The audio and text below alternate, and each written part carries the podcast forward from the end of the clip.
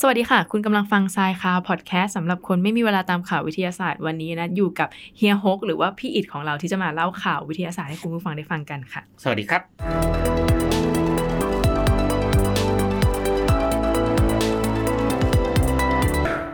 ข่าวแรกนะคะ เรามาดูเรื่องราวของ Starlink ของบริษัทเออของ SpaceX ก็คือบริษัทยักษ์ใหญ่ที่เกี่ยวข้องกับระบบพวกนี้แล้วก็อวกาศเนาะคือเขาเนี่ยผลิต จาน Starlink รุ่นใหม่ออกมามีขนาดบางกว่าเดิมค่ะ ซึ่งขนาดเนี่ยจะอยู่ที่ประมาณ 1.5 นิ้วเท่านั้น Starlink นะคุณผู้ชมสำหรับเผื่อใครยังไม่เคยรู้จักตัวนี้ Starlink ก็เป็นโครงข่ายของดาวเทียมตัวเล็กๆๆๆที่ทางบริษัท SpaceX เนี่ยเขาก็ปล่อยไปลอยอยู่บนท้องฟ้า แล้วก็จะเชื่อมโยงครับ ระบบอินเทอร์เน็ตเป็นอินเทอร์เน็ตผ่านดาวเทียมนะฮะเหมาะสำหรับพื้นที่ห่างไกลที่แบบไม่ได้ การใช้สายเนี่ยมันเข้าไปไม่ถึงนะฮะอย่างเช่นพวกขั้วโลกเหนือขั้วโลกใต้หรือแบบทะเลทรายเอ่อทะเลทรายหรือว่าใจกลางของทวีปที่แบบเข้าไม่ถึงนะฮะอืมก็อืมทีนี้แต่ก่อนเนี่ยมันเป็นจานเขาบอกหนาประมาณ 10 กว่านิ้ว 13 นิ้วมั้งเออรวมขาเนาะทีนี้ปัญหาของดาวเทียมนะครับของ Starlink เนี่ยก็คือไอ้พวกดาวดวงเล็กๆที่เขาปล่อยไว้บนท้องฟ้าเนี่ยดาวเทียมดวงเล็กๆเนี่ยมันมันเคลื่อนที่ตลอดเวลาตามวงโคจรที่มันโคจรรอบโลกมันมัคืนอเคลื่อนที่ดาวไปเทียมเรื่อยๆทีนี้ ปัญหาก็อยู่ที่ว่าทีเนี้ยพอมันเคลื่อนที่ ไอ้ตัวจานส่งที่เราส่งจากโลกขึ้นไปเนี่ย มันก็ต้องหันหน้าหาหาดาวเทียมที่เคลื่อนที่ไปเรื่อยๆเนี่ยหรอกปะเหมือนกับเวลาเราติดตั้งจานดาวเทียมเพื่อดูทีวีสมัยก่อน เขาจะต้องมีคู่มือว่าให้หันไปทางทิศเหนือเอียังทำมุมเท่านี้เท่านี้เท่านี้ เพื่อให้ตรงกับดาวเทียมที่ปล่อยสัญญาณมา ทีนี้ไอจานรุ่นก่อนของจริงๆพูดเป็นจานก็ไม่ถูกนะเพราะเดี๋ยวนี้เขาทำเป็นแผ่นเป็นแผ่นอ่าไอรุ่นก่อนตัวตัวรับส่งสัญญาณรุ่นก่อนเนี่ยที่ติดบนหลังคาบ้านเนี่ย มันก็ต้องมีมอเตอร์ชุดหนึ่งนะครับ เพื่อคอยขับให้ตัวจานเนี่ยเอียงหาดาวไปเรื่อยๆเรื่อยๆเรื่อยๆเรื่อยแต่ไอ้เจ้าชุดใหม่ที่มันทำได้บางกว่านี่เขาถอดมอเตอร์ทิ้งเลย ไม่ต้องมีขาไม่ต้องหมุนนะครับเขาใช้การระบบใหม่เป็นการส่งผ่านเฟสอาร์เรย์ซึ่งเป็นแม่เหล็กรูปแบบหนึ่ง คุณสมบัติทางคลื่นแม่เหล็กไฟฟ้ารูปแบบหนึ่งนะครับ ก็ทำให้มันเนี่ยติดนิ่งๆ เหมือนกับแผ่นโซลาร์เซลล์ได้เลยวางทิ้งไว้ แล้วระบบในตัวส่งสัญญาณเนี่ยมันจะค้นหาตำแหน่งของดาวเทียม อ่า Starlink ได้เองนะฮะทีนี้ก็ทำให้มันง่ายขึ้น ติดตั้งได้ง่ายขึ้น เล็กลงนะครับ ก็น่าจะใช้ได้ง่ายขึ้นนะเนาะก็อาจจะติดตั้งได้ง่ายขึ้นหลังจากนี้เนาะสำหรับพื้นที่ห่างไกลหรือว่าหลังคาบ้านก็อาจจะช่วยได้เยอะเลย แต่ว่าในประเทศไทยนะยังใช้ไม่ได้นะครับ กับเจ้า Starlink อินเทอร์เน็ตพันดาวเทียมนะฮะเพราะว่าจริงๆถ้าพูดตรงๆแล้วประเทศไทยก็ยังไม่ค่อยมีความจำเป็นเท่าไหร่ในส่วนของเรื่องนี้ เพราะว่าประเทศไทยเนี่ยเห็นประเทศไทยเราเป็นแบบนี้เป็นประเทศเล็ก ๆ แต่ว่าอินเทอร์เน็ตของประเทศไทยเนี่ยครอบคลุม ทั่วประเทศยิ่งกว่าประเทศใหญ่ ๆ เสียอีก ใช่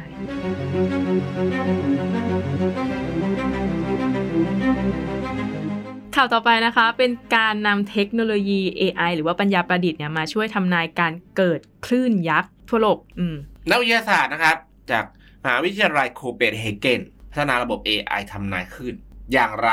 คือนักวิทยาศาสตร์เนี่ยเขาก็จะเริ่มต้นการพัฒนาระบบเนี้ยด้วยการป้อนข้อมูลคลื่นที่เยอะมากๆๆๆเนี่ยเข้าสู่ระบบที่เขาเซตขึ้นมาเนาะแล้วก็มีการรวบรวมข้อมูลจากทุ่น 158 แห่งทั่วโลกทำงานเรียลไทม์ 24 ชั่วโมง ต้องบอกว่าอย่างนี้คุณผู้ชมท่านนึกไม่ออกอืมมัน AI นะครับ มันไม่ได้ฉลาดขนาดนั้น AI มันต้องเรียนก่อน โดย เวลามันจะเรียนเนี่ยมันก็ต้องใช้ข้อมูลชุดข้อมูลขนาดยักษ์ หรือที่เราเรียกว่า Big Data อะไรสักอย่างให้มันได้เรียนรู้ ก็เรามีข้อมูลที่เคยเก็บมาแล้ว ผ่านผ่านมาหลายหลายสิบปีเนี่ยมีข้อมูลชุดข้อมูลที่เก็บมาแล้วจากทั่วโลกของทุนที่ลอยอยู่ในน้ำแล้วก็เอาข้อมูลเนี่ยไปให้ AI AI AI AI แล้ว AI ก็จะวิเคราะห์ว่าครั้งเนี้ยครั้งที่มันมีรูปแบบคลื่นแบบเนี้ยอืมมันส่งผลให้เกิดคลื่นยักษ์ที่พัดถล่มเมือง ทีนี้ AI ก็จะเรียนรู้ว่าอ๋อไอ้คลื่นยักษ์ที่เกิดเกิดจากรูปแบบคลื่นแบบนี้ มันก็พอจะทำนายได้ว่าเนี่ยแนวโน้มมันจะมีการเกิดขึ้นอีกในอนาคตเมื่อไหร่จากจากรูปแบบคลื่นที่มันวิเคราะห์ได้ในตอนนี้ก็คือมันเรียนรู้ข้อมูลในอดีตเพื่อมาทำนายอนาคตประมาณนี้ แล้วไอ้ทุนพวกนี้มันจะอ่านข้อมูลยังไง ใช่ป่ะอืมคุณผู้ชมลองนึกถึงนะครับ ตารางการตีตารางช่องละหนึ่งเซนติเมตรอ่าอะสมมติตีตารางช่องหนึ่งเซนติเมตรเรียยๆๆๆหยับเยอะๆอะแล้วตรงจุดตัดของตารางแต่ละจุดอะก็มีทุ่นหนึ่งอัน อืม ทุ่นหนึ่งอันและทุ่นตัวเนี้ยมันก็จะลอยขึ้นลอยลง วัดว่าขึ้นสูงขึ้นลดลงสูงขึ้นลดลง ส่งข้อมูลกลับไป แล้วคุณผู้ชมลองลองตีเป็นตารางพอมันเป็นตารางปุ๊บเข้าใจปะมันจะเป็นรูปแบบของไซเคิลผ้าอ่า เหมือนกับภาพภาพของแรงโน้มถ่วงที่บิดเบี้ยวของการอวกาศ ลึกไปอ่างง่ายขึ้นมาหน่อย ก็เหมือนกับเอาน้ำใส่กระบะ แล้วก็มีทุ่นลอยอยู่ มีตัวเป็ดลอยอยู่ใช่ป่ะเออ แล้วเราเอามือไปตีปุ๊บตัวเป็ดมันก็ลอยกระเด้งเพื่อมขึ้นเด้งลงขึ้เด้นงเด้งกระเด้งลงเพื่อมนี่ถ้ามันมีเป็ดหลายตัว อยู่ในบ่อนั้นเราตีน้ำปุ้งเป็ดแต่ละตัวก็จะเพื่อมไม่เท่ากัน เออ เห็นภาพมากขึ้นนะคะเนี่ย มันก็จะมีรูปแบบของการกระเพื่อมเนี่ยอ่าที่แตกต่างกัน มันก็เอาข้อมูลพวกเนี้ย AI มันเอาข้อมูลพวกนี้ไปเรียนเรียนเรียนเรียนเรียนเรียนเรียนอ่าแล้วก็เทียบกับว่าปีไหนครั้งไหนที่มันทำให้เกิด อ่าอุทกภัย ร้ายแรงก็เรียนรู้จำจดจำแล้วมันก็ผลมันก็ออกมาว่า ส่วนใหญ่นะครับที่มันเกิดขึ้นพวกนี้มันเกิดจากการแทรกสอด มันมีคลื่นสองขบวนมาเสริมกันและทีนี้พอมันเสริมกันอะ มันก็ทำให้สูงขึ้นเขาเรียกว่าความสูงของคลื่นหรือว่าถ้าในทางฟิสิกส์เขาก็จะเรียกว่าแอมพลิจูดของคลื่นเนี่ยมันสูงขึ้นอืมแล้วพอมันสูงขึ้นผลกระทบมันก็จะเยอะขึ้นมากอืมๆมาก ๆ มาก ๆ เลยอะก็ทำให้มีโอกาสที่จะเกิดคลื่นยักษ์ได้ ใช่ มันก็ทำนายได้ มาแล้วมาแล้วมาแล้วมาแล้วมาแล้ว เออ ก็ไวกว่า ไวกว่าคนนะเนาะก็จะทำให้สามารถเกิดการเตือนภัยได้อย่างทันท่วงทีเพราะข้อมูลที่มันได้มาเนี่ยเรียลไทม์เรียลไทม์มาปั๊บมาปุ๊บคิดปั๊บออกประกาศได้เลย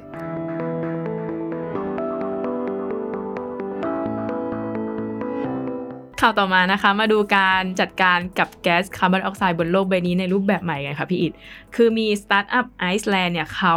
ชื่อบริษัทอะไรด้วย Carbfix อ่าก็คือเขาบอกว่าอะไร เขาบอกว่าเอาคาร์บอนไดออกไซด์เนี่ยลงดินซะเลย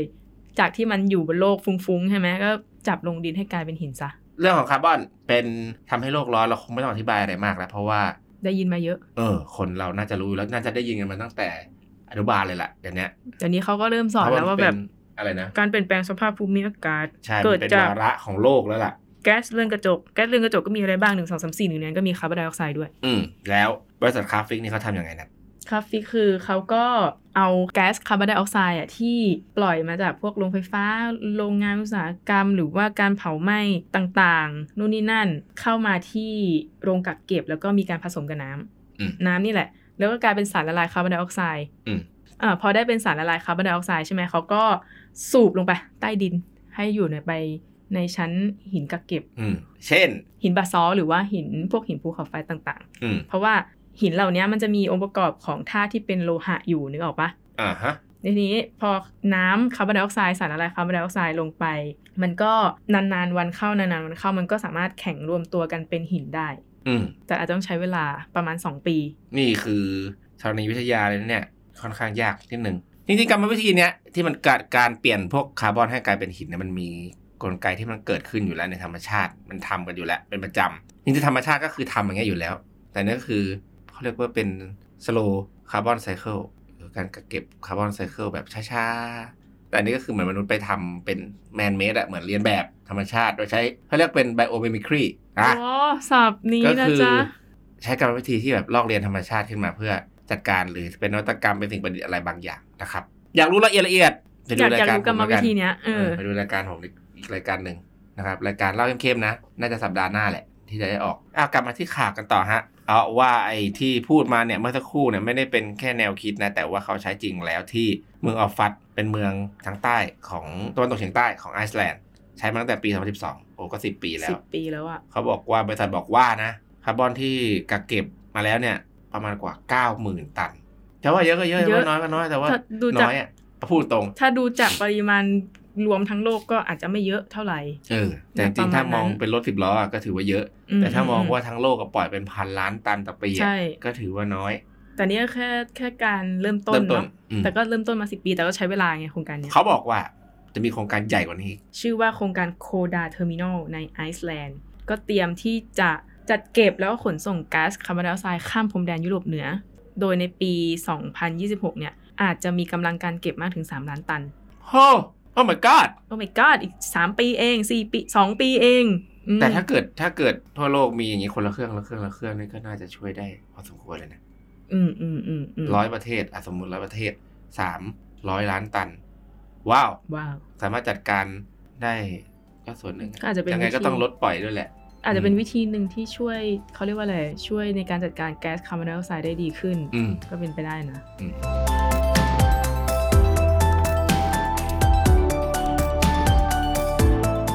ข่าวต่อมานะคะ มาดูพายุไซโคลนชื่อว่ามีชองนะคะ พัดถล่มชายฝั่งทางตะวันออกของประเทศอินเดียแถบๆรัฐอันธรประเทศแล้วก็ทมินาทู ซึ่งมีความเร็วลมมากกว่า 110 กิโลเมตรต่อชั่วโมง ก็คือทำให้เกิดเอ่อน้ำท่วมกำแพงถล่มพิบัติภัยเยอะแยะมากมายเลย แล้วก็ส่งผลกระทบต่อชีวิตมนุษย์ด้วย มีผู้เสียชีวิตไปแล้ว5คน อืมก็เกิดจากพวกต้นไม้หักโค่นกำแพงถล่มไฟดูด แล้วก็มีรายงานว่าอันเนี้ยรุนแรงที่สุดในรอบ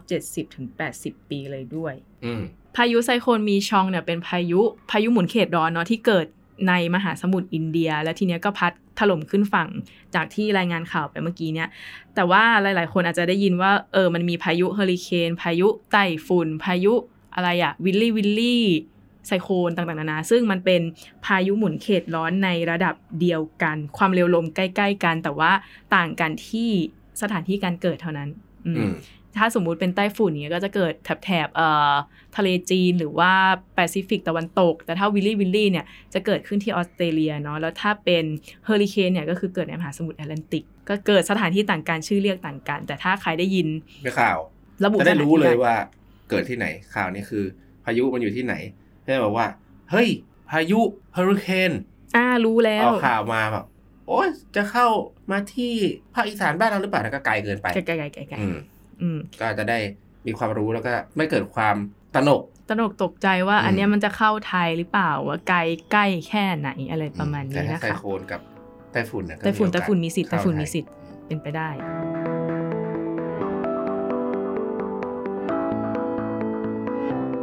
ถัดมานะฮะเอาใจน้องหมาน้องแมว เอาใจสำหรับคนรักน้องหมาน้องแมวกันสักหน่อยนะครับกับเขาบอกว่าคนพบยายุวัฒนะสำหรับหมาแมวที่อืมทำให้อืมยืดชีวิตของมันได้ไปอีก10ปี ก็มาจากบริอ่างานวิจัยจากบริษัทเทคโนโลยีชีวภาพ Royal for Dogs ที่เขาได้คิดค้นพัฒนายาฉีดแล้วก็ยากินอืมเขามาตั้งสาชื่อมมาตัวสามตัวก็เป็น L O Y ก็คือย่อมาจากชื่อบริษัทเขา Royal Royal อ่าก็เป็นรอยรอย001 002 003นะมี3ตัวนะครับ โดยอ่001 ก็เป็นยาฉีด22 03เนี่ยเป็น ยาเม็ดอืมยากินนั่นแหละ ซึ่งยาฉีดไอ้ร้อยศูนย์ศูนย์หนึ่งอะก็จะฉีดให้กับหมาใหญ่อืมหมาใหญ่แบบเจ็ดขวบขึ้นไปที่มีน้ำหนักประมาณ 18 กิโลกรัมขึ้นไปด้วย แล้วก็ให้สัตวแพทย์ดูแลในการฉีดอย่างใกล้ชิด ส่วนไอ้ยายากินก็คือ 002 กับ 003อะก็จะเป็นยากินนะคะ ก็ให้กินทุกวัน แต่ว่าไอ้003เนี่ยก็จะกินได้ทุกสายพันธุ์เกือบทุกสายพันธุ์ยกเว้นหมาตัวเล็กหมาพันธุ์เล็ก คือต้องบอกว่าตอนเนี้ย FDA หรืออย.ของสหรัฐอเมริกาเนี่ยก็อนุมัตินะครับให้ทดลองระดับคลินิกแล้วก็คือมีการทำทดลองระดับคลินิกคือมีการทดลองกับหมาแมวจริงอืมๆแล้วอืมนะไม่ได้อยู่แค่ในห้องแลบแล้วทีนี้เขาก็บอกว่าไอ้เจ้ายาตัวเนี้ยมันทำงานยังไง อืม มันทำงานโดยการไปยับยั้งนะครับ การทำงานของ insulin growth factor มันก็เป็น ฮอร์โมนหนึ่งที่มันมีอิทธิพลต่อการแก่ของสัตว์หลายชนิดถูกปะทำทำให้เติบโตเออมันเป็นออ growth factor ทีนี้เขาถึงได้บอกก่อนหน้านี้ไง ว่าต้องฉีดให้กับหมาที่มีอายุ 7 ปีขึ้นไป เพราะว่า growth factor เนี่ยมันก็มีความสำคัญในการเจริญเติบโตไง เหมือนกับถ้าเราเป็นเด็กอะ่ะ เราจำเป็นที่จะต้องใช้ growth factor พวกนี้อยู่เพื่อให้เราโตอืมแต่พอ 7 ปีของสุนัขเนี่ยก็คือ เรียกว่าโตเต็มวัยแล้ว มันไม่จำเป็นแล้วสำหรับ growth factor ยิ่งมี growth factor มากยิ่งทำให้ แก่มากกว่าอืมอืมใช่ยิ่งสำหรับหมาใหญ่ ๆ เนี่ย อายุ7ปีเนี่ยคือแก่มากอะนะ7 8ปีก็เริ่มตายกันแล้วนะครับเขาบอกว่าไอ้เจ้าโกรทแฟกเตอร์ในหมาใหญ่เนี่ยมันจะเพิ่มสูงมากเลย เมื่อแก่ตัวลง ซึ่งเยอะกว่าหมาตัวเด็กถึงหมาตัวเด็กไม่ใช่หมาหมาตัวเด็กหมาตัวเล็กหหมามาตัวพันเล็เล็กกหมาพันเล็กเอเอออถึง28เท่า ก็เลยทำให้หมาพันธุ์ใหญ่เนี่ยเออเสียชีวิตง่ายกว่าอืมหมาพันธุ์ใหญ่ก็เลยอายุสั้นกว่าเออเออเรียกสำหรับใครอายุที่เลี้ยงสั้นหมาตัวใหญ่อืมก็จะพบว่าแบบสิบปีก็เก่งแล้วแต่สำหรับไอ้หมาตัวเล็กๆนู่น15ปียังอยู่ได้อื มมาบ้านอืมนะครับอืมซึ่งบริษัทเนี่ยก็ได้ทดลองกับสุนัขพันธุ์ใหญ่จำนวน 450 ตัวก็พบว่า เมื่อให้ยาตัวนี้ไปแล้วอะสุนัขที่มีฮอร์โมนอินซูลินในระดับต่ำจะแก่ช้า แล้วก็มีสุขภาพดีกว่า เมื่อได้รับยาตัวนี้ อืมเขาก็คาดว่าน่าจะขายก็คือได้ตายช้ากว่าในปีเออ2026 2026น่าจะขายได้ คิดว่านะครับอืมเขาคิดว่านะเขาคาดว่าถ้า FDA อนุมัติก็น่าจะขายได้ ตอนนี้ก็ทดลองไปก่อนเนาะในระดับคลินิกสำหรับแมว อะกำลังขึ้นเลยก็มีอีกยาอีกตัวหนึ่งสำหรับให้น้องแมวยืดอายุแมวเนาะชื่อว่า AIM หรือว่า AIM ก็พัฒนาขึ้นโดยศาสตราจารย์โทรุมิยาสกิ นักภูมิคุ้มกันวิทยาจากมหาวิทยาลัยโตเกียวโตเกียวในญี่ปุ่นเนาะเขาก็ทำมาเพื่อป้องกันแล้วก็รักษาโรคไตในแมว แมวเนี่ยเป็นโรคไตบ่อยมากเลย คือชอบให้กินกันไปเรื่อยเปื่อยไงปลาทูคลุกวิข้าววิวิเราก็อย่างเงี้ยชอบนะ แมวเราก็ชอบกินนะเนี่ยก็คือชอบแค่กินอาหารคนไง แล้วมันจะมีพวกอาหารเม็ดที่มันไม่ได้มาตรฐานอะที่มันแบบอืมมันถูก มันชอบกินด้วย ก็กลิ่นมันหอมตามใจเลี้ยงกันแบบเป็นลูก ไม่ใช่เหรอยิ่งกว่าลูกอีกขนาดลูกก็ไม่ตามใจขนาดนี้เลยนะครับคุณผู้ชมสำหรับบางคนที่เลี้ยงแมอืวแมวก็เลยแบบมีอาการไตกันบ่อยมากเป็นไตเป็นนู่นเป็นนี่แล้วก็ทำให้เสียชีวิตก่อนวัยอันควร เออไอยาเอมเนี่ยตอนนี้มันทำงานยังไง แล้วมันมีผลอะไรต่อโรคไตอะไรยังไงบ้างนะครับ จากที่ศาสตราจารย์โทรุมิยาสกิทำขึ้นมาเอม AIM นะครับมันย่อมาจาก apoptosis inhibitor of macrophage มาโครฟาจคืออะไร macrophage คือเซลล์เม็ดเลือดขาวขนาดใหญ่ตัวหนึ่ง inhibitor คือยับยั้ง apoptosis คือการตายของเซลล์ ก็คือยับยั้งการตายของเม็ดเลือดขาวชนิดนี้ ถูก ถูกไหมคะ ใช่ อืม เพราะว่าไอไอไอ้ตัวพาโคฟันมันก็จะมี ประโยชน์ของมัน ดรมิยาสกิเขาบอกว่าโมเลกุลเอมในเม็ดเลือดของแมวแล้วก็สัตว์ตระกูลแมวใหญ่อย่างเช่นพวกเสืออะไรพวกนี้ปะมันจะต่างจากพวกคนในหนูและหนูอืมคือมันมีขนาดใหญ่แล้วก็ไม่สามารถเคลื่อนผ่านกระแสเลือดเข้าสู่ปัสสาวะในไตได้เขาบอกว่ามาโครฟาจเนี่ย มันอุดมันมัมันนมีหน้าที่นะ ในการกินสิ่งแปลกปลอมที่เข้ามา อืมมันก็เชื้อโรคเชื้อโรคเข้ามาในเลือดใช่ป่ะมันติดอืมเชื้อในกระแสเลือดอย่างเงี้ย สมมตินะ มาโครฟาจพวกเนี้ยก็จะไปกินเอาตัวไปล้อมเหมือนอะมีบ้ากินล้อมกินล้อมกินกินนอกจากนั้นมันก็ยังไปกินพวกเซลล์ที่มันลอกล่อนสลายออกมา แต่ทีเนี้ยไอ้มาโครฟาจเขาบอกว่าเขาบอกของแมวเนี่ยมันมันใหญ่มันไม่สามารถไปกินพวกในหน่วยไตอะเล็กๆอะได้ มันเข้าไปไม่ได้ เออมันเข้าไปไม่ได้อ๋ทีเนี้อยเข้าใจละในขณะที่สำหรับสิ่งมีชีวิตชนิดอื่นเนี่ยพวกมาโครฟาจตัวเนี้ยมันเข้าไปได้ แล้วมันจะไปกินพวกผนังหลอดไตฝอยอะไรพวกเนี้ยอืมก็ทำให้ไตมันไม่อุดตัน อืมอืมอืมแต่สำหรับแมวอะ มันมีปัญหาตรงนี้ ก็เลยทำให้พบว่าแมวเนี่ย ชอบเป็นโรคไตกันบ่อยอืมทีนี้เขาก็เลยเอ่อศาสตราจารย์มิยาสกิก็เลยพัฒนาโมเลกุลยาเอมอะให้มีโครงสร้างที่เหมาะสมขึ้นในๆการให้มันไปไปไป เข้าไปในไตได้ แล้วก็ใช่รักษาโรคไตในแมวได้ถูกป่ะแล้วทีนี้ผลการทดสอบเขาก็บอกว่า เออ แมวที่ได้รับยาตัวเนี้ยแล้วที่ป่วยอยู่อะอืมก็มีชีวิตที่ดีขึ้นแล้วก็มีอายุอยู่ต่อได้ เป็นยา หมอเทวดาเลยเนี่ยแบบว่าคนจะตายจะตายอยู่แล้วอะฉีดปุ๊บเออเออเออ น่าสนใจ แต่ปัจจุบันนะคะ ก็มีการทดลองในระดับคลินิกอยู่ แล้วก็คาดว่าจะขายได้ในตลาดเนี่ย ในท้องตลาดในเชิงพาณิชย์ต่างๆนานาในปี 2025 ก็คืออีกแค่ ปีกว่าๆปี 2 ปีประมาณนี้โหเขาบอกว่าเนี่ย ถ้าเกิดแต่มันก็ต้องใช้ได้อะแมวก็จะอายุยืนขึ้นอีกสักประมาณสิบปีโหครองโลก ตอนนี้ก็ครองโลกแล้วนะว่าแมวคลอดลูกบ่อยมากคอกหนึ่งก็ประมาณ5ตัวอย่างเงี้ยแล้วก็แมวผสมพันธุ์ง่ายมากด้วย อืมครองโลกแมวครองโลกแน่ๆก็นะครับคุณผู้ชมก็ถือว่าเป็นเรื่องดีนะสำหรับคนรักแมวรักหมานะครับแต่ก็จะได้อยู่กันไป ยาวๆ ก็ถ้าทำกับหมากับแมวได้แล้วต่อไปคนแน่นอนเนาะถ้าแต่คนคนเรามันทดลองยากแต่นะถ้าคนมียาแบบนี้ขึ้นมาเราก็ยืดอายุกันได้ ไม่อีแก่ไม่ป่วยไม่ตายอย่างเงี้ยเหรอเออสำหรับบางคนแล้วอะ ขอให้อยู่ได้เพิ่มอีกสักสิบปีเขาก็ดีใจแล้ว สมมติคนล่อแร่ล่อแร่อย่างแมวอย่างเงี้ยอ๋อเออเออถ้าได้ยาตัวนี้เข้าไปแล้วแบบก็ได้อยู่ขึ้นมาอีกห้าปีสิบปีก็ ได้ทำอะไรตามที่เออออยากจะทำอยู่ใช่ไหมนึกออกปะอืมก็อืมน่าสนใจนะว่าจะมีในมนุษย์หรือเปล่า แล้วผลข้างเคียงของมันจะเป็นยังไงก็ต้องรต้อองต้องดูด้วยงานไม่ใช่วิจัยต่อไปไม่ใช่แค่ผลข้างเคียงในคนนะเอากลับไปที่งานแมว ผลข้างเคียงกับแมวมีหรือเปล่า ก็ต้องดูการทดลองอีกอะ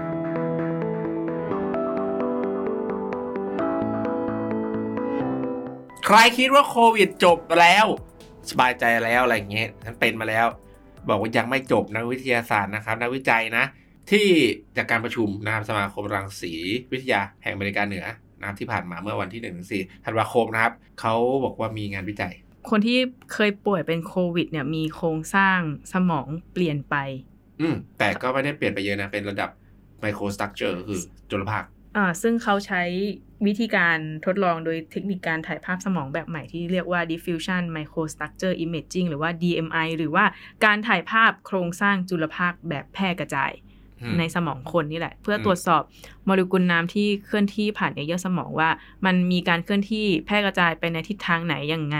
เพื่อที่ให้เห็นภาพโครงสร้างจุลภาคของสมองได้ดีขึ้น เข้าใจปะอะไม่เข้าใจแต่อธิบายให้ฟัง hidden diffusion microstructure imaging คือปกติ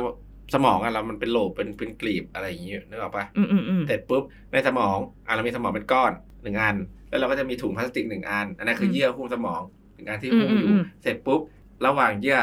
เยื่อมันหุ้มอะไรอยู่ มันหุ้มน้ำอยู่น้ำไขสันหลังอะ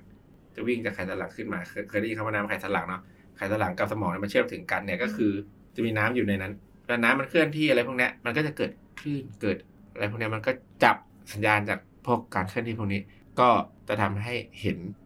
พื้นที่ของสมองได้ เหมือนเวลาน้ำมันเคลื่อนที่ผ่านแก่งหินแก่งอะไร มันก็จะต้องมีอ๋ออ๋ออะไรคลื่นที่มันแปรปรวนอะไรเงี้ยเขาก็อ่านจากพวกนั้นน่ะเพื่อมาศึกษา microstructure ของสมองที่อยู่ด้านนอกตรงนั้นน่ะ อืมอือืมมแล้วเขาบอกว่าทั้งผู้ที่เป็นโควิด ทั้งแบบหายขาด แล้วก็แบบบางคนที่มีอาการ long COVID เนี่ยอืมก็มี ก็คือจะพบการเปลี่ยนแปลงของ gray matter ในสมองเนี่ยอืม gray matter คือคืออะไรคะ สมองส่วนนอก ส่วนด้านนอกอะที่ติดกับที่ติดกับกะโหลกอะข้างในจะเป็นอืมไวอืมแมตเตอร์ แล้วข้างในค่อยเป็นแกนมีความแตกต่างกันในเนื้อสีใช่ไหมเขาก็เลยใช่เรียกใช่ใช่ใช่แบบนี้ประมาณนั้นประมาณนั้น อืมซึ่งในผู้ที่มีอาการลองโควิดเนี่ยจะมีการเปลี่ยนแปลงไปจากเดิมที่มากกว่า อืม แต่นี่ก็เป็นการงานวิจัยอะเริ่มต้นต้นเนาะก็ยังไม่รู้ว่ามันอนาคตมันจะหายเองได้หรือเปล่า หรือว่าจะต้องมีการวิธีการรักษาอะไรอืมแล้วเขาก็บอกว่ามันมีความสัมพันธ์นะนิดๆหน่อยๆกับโครงสร้างสมองที่เปลี่ยนไป ในสมองส่วนที่ทำหน้าที่เกี่ยวกับการรับรู้กลิ่นหรือการเหนื่อยล้า ก็คือลองโควิดมันเหนื่อยไงเออเขาเลยได้บอกว่าเอ้ยบางคนเขาบอกว่าเราก็ไม่รู้แล้วเราไม่ได้เป็นอะบางคนเขาบอกว่าเออหลังจากเป็นโควิด มานี่จมูกยังแบบไม่ได้กลิ่นแบบนานเป็นปีๆอะไรเงี้ยก็อาจจะเป็นไปได้ว่าคืออ่ามัมันคือการมิสฟังชันการทำงานที่ผิดพลาดของสมองหรือเปล่าที่เกิดจากการเป็นลองโควิด แต่ในอนาคตก็ต้องดูเพิ่มเติมศึกษาเพิ่มเติมอีกแหละว่าแบบเมื่อเวลาผ่านไปเนี่ย อาการแบบเนี้ยหรือว่าการเปลี่ยนแปลงของสมองเนี่ยมันจะกลับมาเป็นเหมือนเดิมหรือเปล่าอืมแล้วก็มีวิธีรักษาหรือเปล่ามีวิธีรักษาไหมอืมนั่นแหละค่ะ โอเคค่ะ วันนี้เราก็นำข่าวหลาย ๆ ข่าวมาเล่าให้คุณผู้ฟังได้ฟังกันเนาะสำหรับใครที่ฟังมาถึงตรงนี้แล้วก็อย่าลืมกดไลค์กดแชร์กด Subscribe ให้รายการเราด้วย หรือว่าถ้าอยากให้เพื่อนฟังเพื่อนๆได้ฟังก็แชร์ข่าวนี้แชร์หน้าช่องของเราไปให้เพื่อนๆได้ดูด้วยนะคะสำหรับวันนี้ต้องลาไปก่อนนะคะ นัดกับพี่อิสสวัสดีค่ะ สวัสดีครับ